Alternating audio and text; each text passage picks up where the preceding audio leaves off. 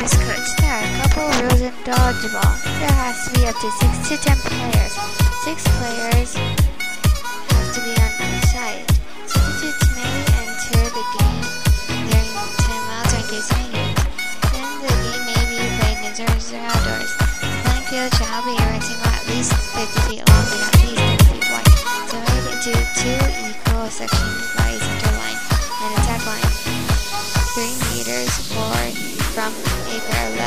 to the center.